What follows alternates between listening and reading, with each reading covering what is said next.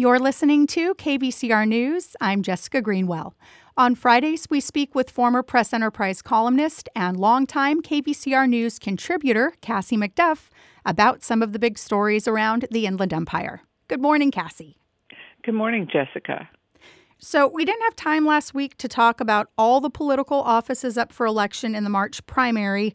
So, let's catch up on the congressional races in Riverside and San Bernardino counties. Sure. Let's start in San Bernardino County in the 25th District, which runs from the high desert through the San Bernardino Mountains to Yucaipa and parts of Redlands, Loma Linda, Colton, Highland, and San Bernardino. There's a rematch between incumbent Jay Obernolte, a Republican, and challenger Derek Marshall, a Democrat.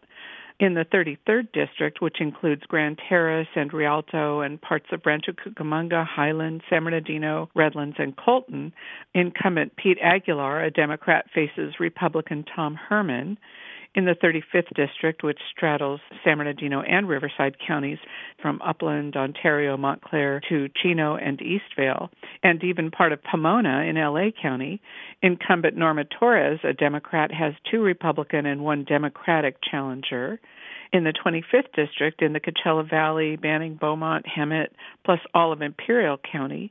Incumbent Raul Ruiz, a Democrat, has three Republican, one Democrat, and one unaffiliated challenger. So it sounds like there could be a runoff in this race. Yeah, actually, there will be runoffs in all of the congressional races because remember, California's top two primary, the top two vote getters, regardless of party, will face each other in the general election in November. Gotcha. And then in the 39th district, from Jurupa Valley to Moreno Valley, Perris, and part of Riverside, incumbent Mark Takano, a Democrat, has one Republican challenger. And in the 41st congressional district, from the Coachella Valley to Lake Elsinore, Norco, parts of Corona, Eastvale, and Riverside, incumbent Ken Calvert, a Republican, faces two Democrats, including Will Rollins, who ran against him last time. And it sounds like there's an interesting development in that race. Yes, the chairman of the Riverside County Republican Party is suing the California Secretary of State to try to prevent Rollins from describing himself as a counterterrorism attorney because Rollins is no longer a federal prosecutor, where he previously served in the terrorism section and prosecuted Al Qaeda members and people who violated the U.S. sanctions against Iran. Rollins' campaign called the case flimsy, but we'll see how the Sacramento Superior Court rules. Well, hopefully that's resolved quickly so they can get to printing those ballots. Yeah, early voting starts in February, so they do need to step it up. And we wondered what might happen to the Epicenter Baseball Stadium in Rancho Cucamonga when Ontario announced plans for a grand new sports center to be the home for a farm team. So we now know a little more about Rancho's plans. What are they? Right. Last summer, the Ontario City Council voted to move forward with this plan for a $95 million sports complex in the south part of the city, with an agreement for a minor league baseball team, perhaps the Rancho Cucamonga Quakes, to lease a minor league park in that complex. So that raised the question can two minor league baseball teams succeed in two cities within 10 or 12 miles of each other? The LA Dodgers farm team leadership said they hoped to acquire a second team and didn't plan to leave the stadium in Rancho Cucamonga, which does need upgrades. So now the Rancho Cucamonga City Council has approved a plan to add a number of amenities to the Quake Stadium, connecting it, for example, by walkways to Victoria Gardens, a very popular shopping center there, as well as the transit center that's planned for that high speed rail train to Las Vegas, along with their Metrolink station. So now the city hopes to bring concerts and other kinds of entertainment to the stadium during the off season and connect it to shopping, food trucks, outdoor recreation at the sports center, for example, soccer, softball, football.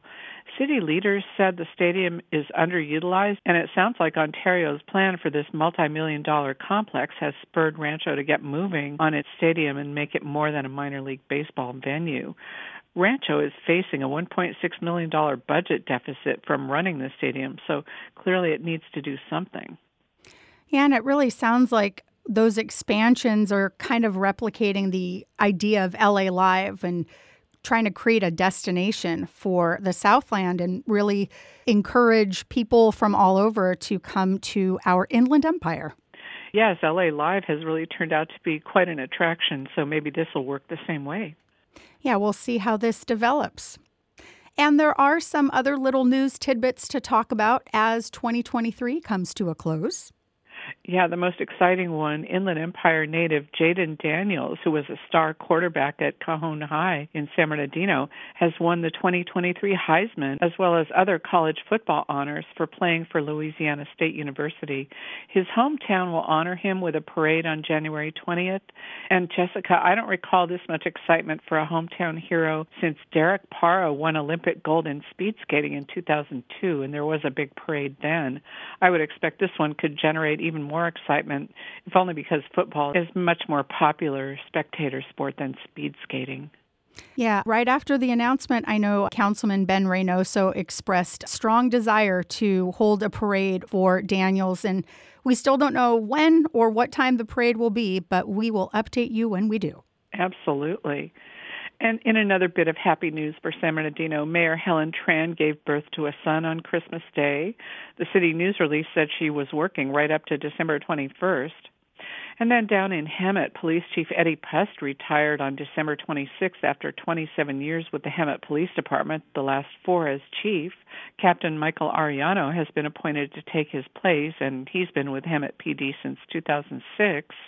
The Riverside City Council voted unanimously to rename El Dorado Park off Van Buren Boulevard in the south part of the city after the late fire captain Tim Strack, who died in April after 21 years with Riverside Fire Department. And lastly, Riverside County Sheriff Chad Bianco announced a crackdown on the smuggling of illegal drugs into county jails. Nine people were arrested in an alleged conspiracy that Bianco said was much larger than what one normally sees to get drugs to inmates. He said inmates are constantly bringing drugs into the jails inside body cavities or having them mailed by outside contacts. He said probably most of these attempts are intercepted, but some do still slip through.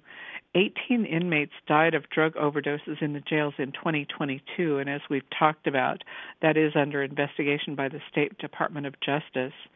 Bianco didn't have the numbers for 2023, but he said 110 inmates overdosed but survived in the jails so far this year.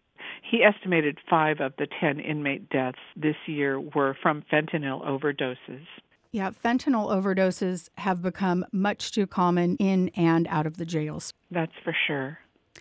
And it's been a year of impactful news in our region, Cassie. Some serious news, some lighthearted news and a year of you and I doing the news wrap together. and I, I truly want to thank you, Cassie, for everything that you do for us here at the station and our listeners that value you and appreciate what you bring each and every week. Thank you. Well, thank you, Jessica. It's been my pleasure. Happy New Year. Happy New Year to you. Longtime journalist Cassie MacDuff helps us out regularly on our Friday morning news wrap and these reports are posted at kvcrnews.org. This report is made possible with the support of the Southern California News Group, publisher of the Press Enterprise, San Bernardino Sun, Inland Valley Daily Bulletin, and other Southern California newspapers. I'm Jessica Greenwell, KVCR News.